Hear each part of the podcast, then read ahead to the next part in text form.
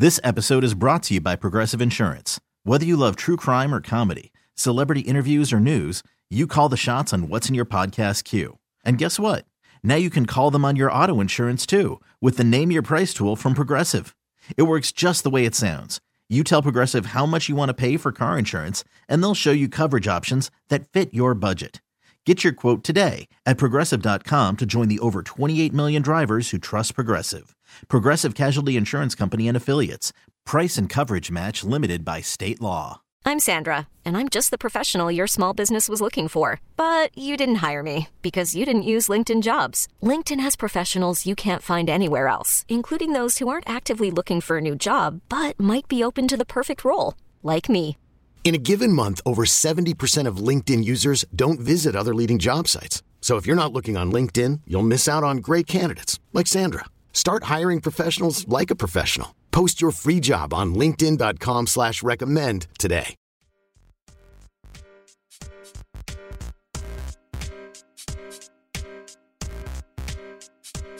So those two games, Dame going crazy, Lakers historic comeback. Still not the greatest thing I saw in the weekend. Not even close. I don't even know how to describe what I watched. I, I'm not sure. The Kings and the Clippers, the, the Clippers were down 14 points with three minutes left to go, and the Clippers statistically had a 98% chance of winning, according to ESPN stat metrics. Narrator, they did not win that game, Clippers. They lost. And the Kings and the Clippers game ended with two overtimes, 351 points scored. The live over, the total in the game for bettors, was 290.5, which is an absurd number in its own right. At the end of the third quarter, it hit the over with three minutes left to play in the fourth quarter, and it sailed almost 60 points over that stat line. Crazy. It was the second highest scoring game in NBA history. But it was to me that that actually cheapens it a little bit cuz it was a lot more than just a barrage of points, right? You had a drama, a storyline the entire way. First of all, you knew that the Clippers are trying to come back in the standings against their division rival. Anyone who has the Kings to win this division. This is a very important game as the Clippers try to claw in. It's Russell Westbrook's first game as a Clipper. He had massive impact in that game as the Clippers offense was running much faster, much smoother. Anytime he was on the wing and got the ball, he attacked. Got Domantas Sabonis in foul trouble. He had 17 points, Russell Westbrook, 7 for 13 shooting, plus 3 when he was on the court. That that was an important showing for Russell Westbrook. And second, although you're going to want to say, well, it was all offense. That's all it was. No defense was being played. That's why I hate the NBA, blah, blah, blah. That's not true. Nothing could be further from the truth. Both teams, yes, they shot 60% from the field overall and almost 60% from three, both of them.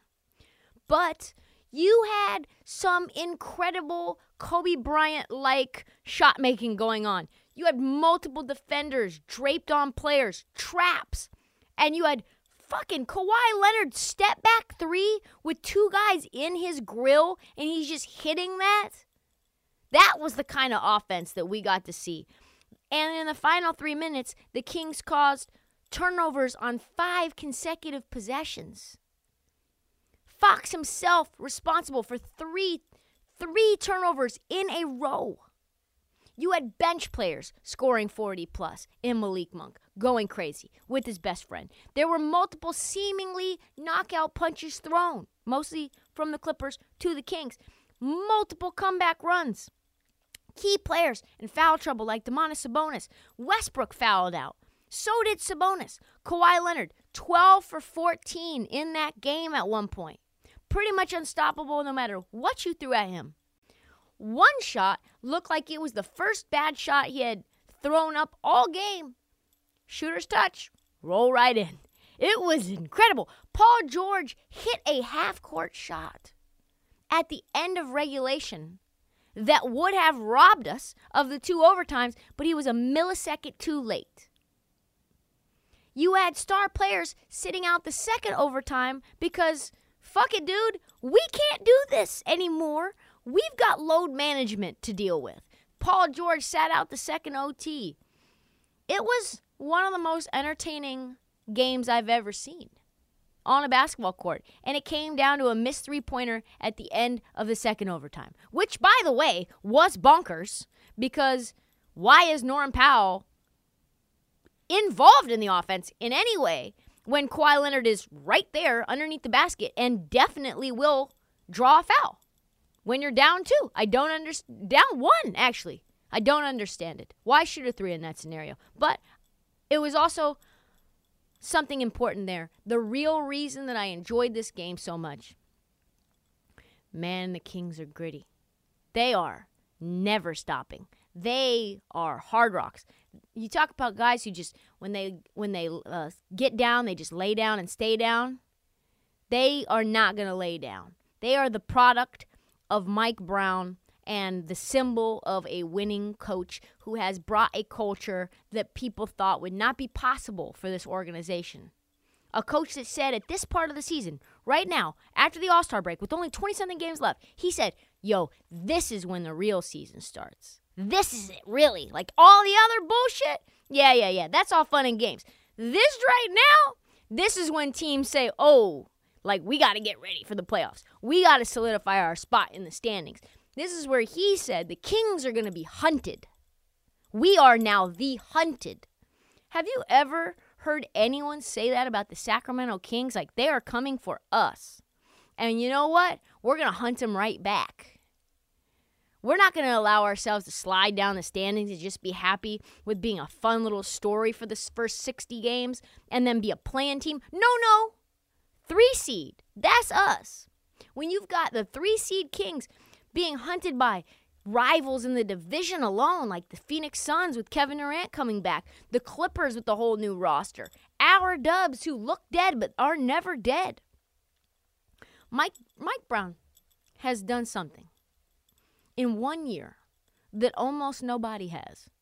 turned a team that many people thought wouldn't even win 30 games into a team who legitimately after that game 176 175 and they they were asked about oh yeah like what's up with these this, this clipper team? Like how'd you feel about playing against him playing against them?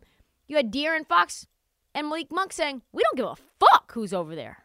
Literally that's what they said when specifically referencing playing against a former MVP in Russell Westbrook, a two time finals MVP in Kawhi Leonard, and an All NBA player in Paul George. And you know what? They said, we do not give a fuck about who we play. They are not scared. Why are they not scared? Because somehow Mike Brown, with this collection of really interesting pieces, has turned the Sacramento Kings into a team who can just outgun you. They are averaging 118 points per 100 possessions, which is not only number one in the West. That offense is not only number one in the NBA, that offense is the best offense in NBA history right now. Yeah, that is what they did. They have turned themselves into a gunner. They can shoot the three with Kevin Huerter Keegan Murray, and Harrison Barnes. We know that they do that really well. They have Sabonis, who's a walking double double. De'Aaron Fox, who is not getting nearly enough shine right now. Averaging over the past month 32, 7, and 4 on 54% shooting and is legitimately the best clutch player in the NBA. First in clutch points, first in field goal percentage, first in paint points, first in points off of turnovers, and first in fast break points. All of those for our guy, Foxy. Which now has turned in to a slight conflict for me. National media hype.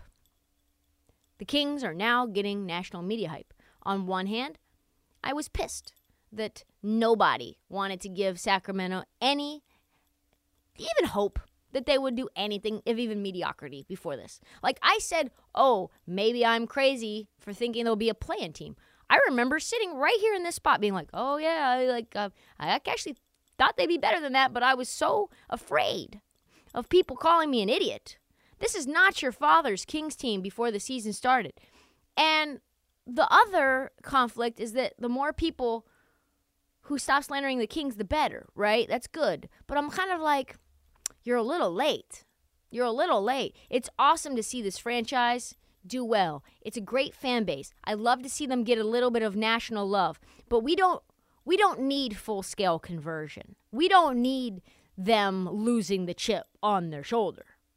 They are the three seed right now with 20 games left to go. So part of it is like, were you just waiting for the Kings to just fall off the map? Just never, ever report what was going on and just pretend like it was a little blip on the radar? And now that there's 20 games to go and they've been sitting at the three spot for like two months, you're like, well, we should probably flex them to a national televised game or two. But it's a credit to Mike Brown, man, his winning mentality, because all he does really is win. The, he got fired for winning, Mike Brown. 41 and 25 as the coach of the Lakers, and he got fired five games into the next season after he took over for, for Phil Jackson. Like, that's how much Mike Brown wins, is like, even that level of success wasn't good enough for the Lakers. And the Lakers, since him, outside of the bubble, have had eight of 10 losing seasons since they, he's coached them. So there, there's that. He spent seven years in Golden State, as we know, which you already know what time it is there. Lots of winning. He spent time in Cleveland, which you know, a lot of winning with LeBron James. And very typically, the media was very late on Mike Brown as well. Mike Brown, I decided I would head over as I was doing this piece. Maybe I'll head over to the little sports book, sprinkle a little money on Mike Brown, Coach of the Year. Who knows? Maybe it'll be 5 to 1, 6 to 1, 7 to 1, something. You know, nobody's thinking about Mike Brown, right? Nobody's thinking about him. Nobody's thinking about the Kings. Uh, well, that 176, 175 sort of changed the odds a little because as of today, Mike Brown is currently leader in the clubhouse for Coach of the Year, plus 110, which is basically barely even money. Barely. There's no value there. You heard that right. A Sacramento Kings head coach is the odds on favorite to win Coach of the Year. If you had to guess where Mike Brown was at the opening as of October 2022, do you think he was like, what, top 15? Top 20? Top 25? None of those. So it was Chris Finch at 10 to 1, was number one, leader in the clubhouse. Ty Lue, 12 to 1, makes sense. That Clipper team had a lot of steam. Joe Mazzulla, didn't make any sense. Boston Celtics had just come from the finals. You have to improve a lot in order to get coach of the year. How is he going to do that? 14 to 1. Willie Green, 15 to 1. A lot of steam on the Pelicans and them being great in the West. Michael Malone, I guess you thought already everybody was going to be healthy for the Denver Nuggets. JB Bickerstaff at 6 at 16 to 1 makes sense. You got Donovan Mitchell and Mike Brown sitting at 4th from the bottom at 80 to 1 God, somebody, I need to know who placed that bet. 80 to 1, Mike Brown was, to currently plus 110. Should anyone have been surprised? I mean, he's not looking at a team for the Kings that's trying to lose, not wanting them to just keep their head above water. He wants them to continue to put their boot on the neck. And the schedule lines up for the Kings to do that put their boots on the necks. Their next five games Thunder, Clippers, Wolves, Pelicans, Knicks. All winnable. Four, the last four at home, besides the Knicks. And so, to me, the way that I know that the Knicks mania is real, for the first time I can remember, TNT flexed a Kings Knicks game into prime time on the national feed at the expense of Giannis and the Bucks versus the Nets. Better late than never. But while you're at it, folks, warm me up on that purple beam, baby. Let's move on.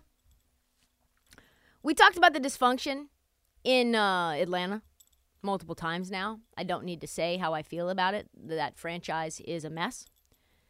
And uh, Nate McMillan, of course, became the, another, the next one to bite the dust, as they say, after Travis Schlenk. And I'm I'm pretty sure this organization is like nuclearly toxic.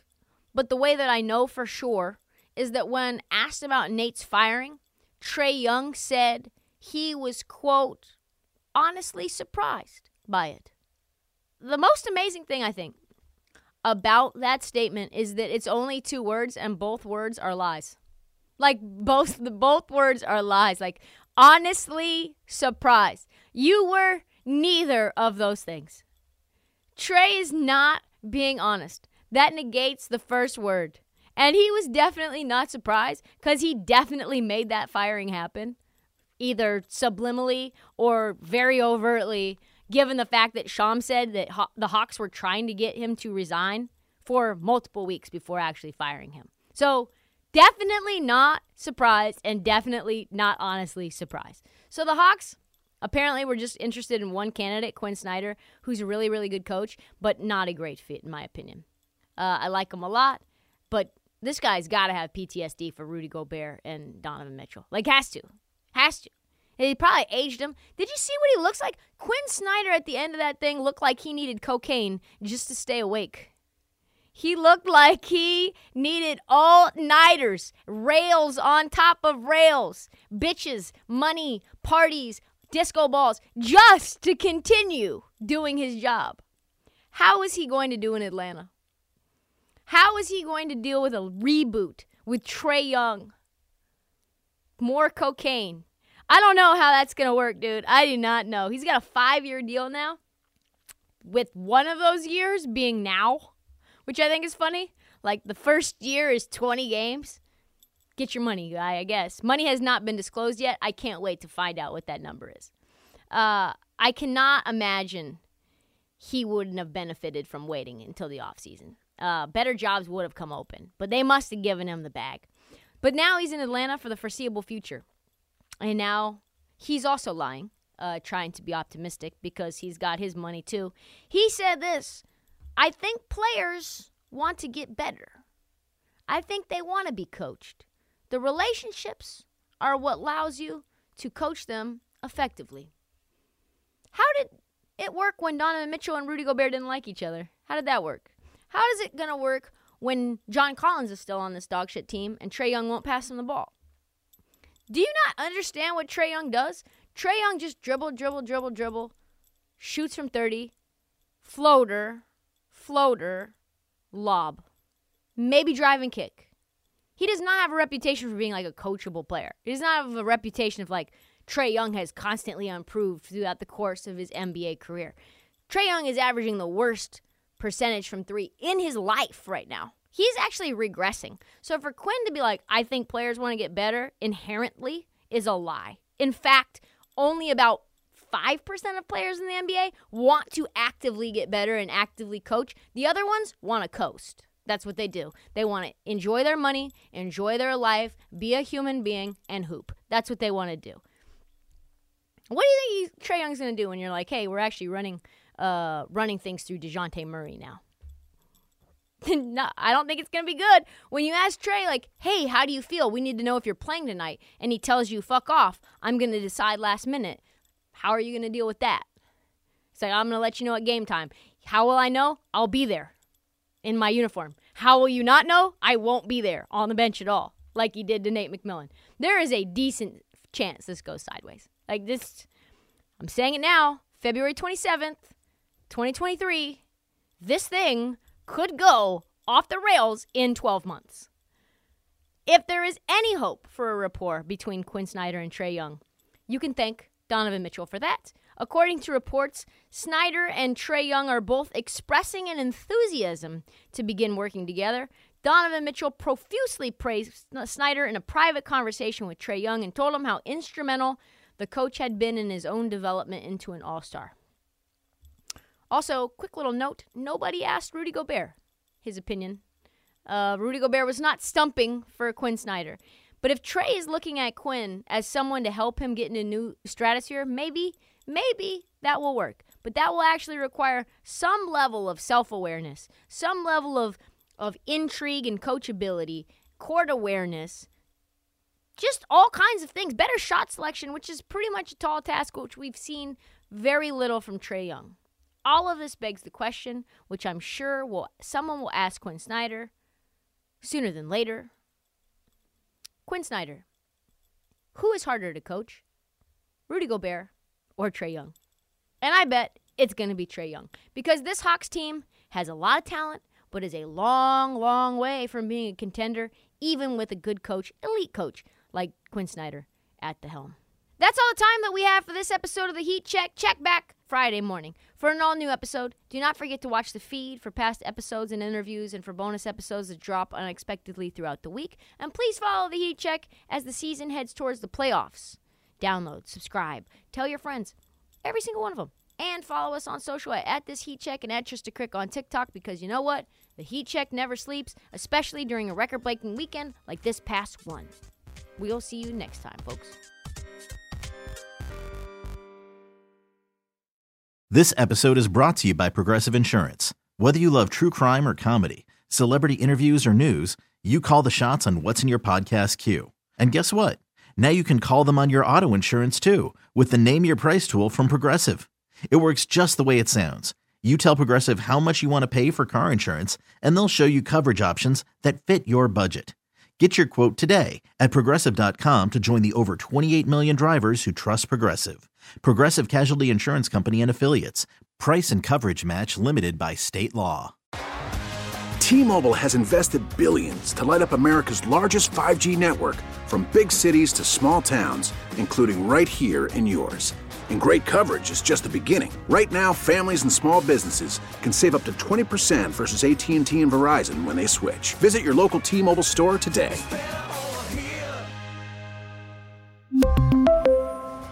Plan savings with three lines of T Mobile Essentials versus comparable available plans. Plan features and taxes and fees may vary.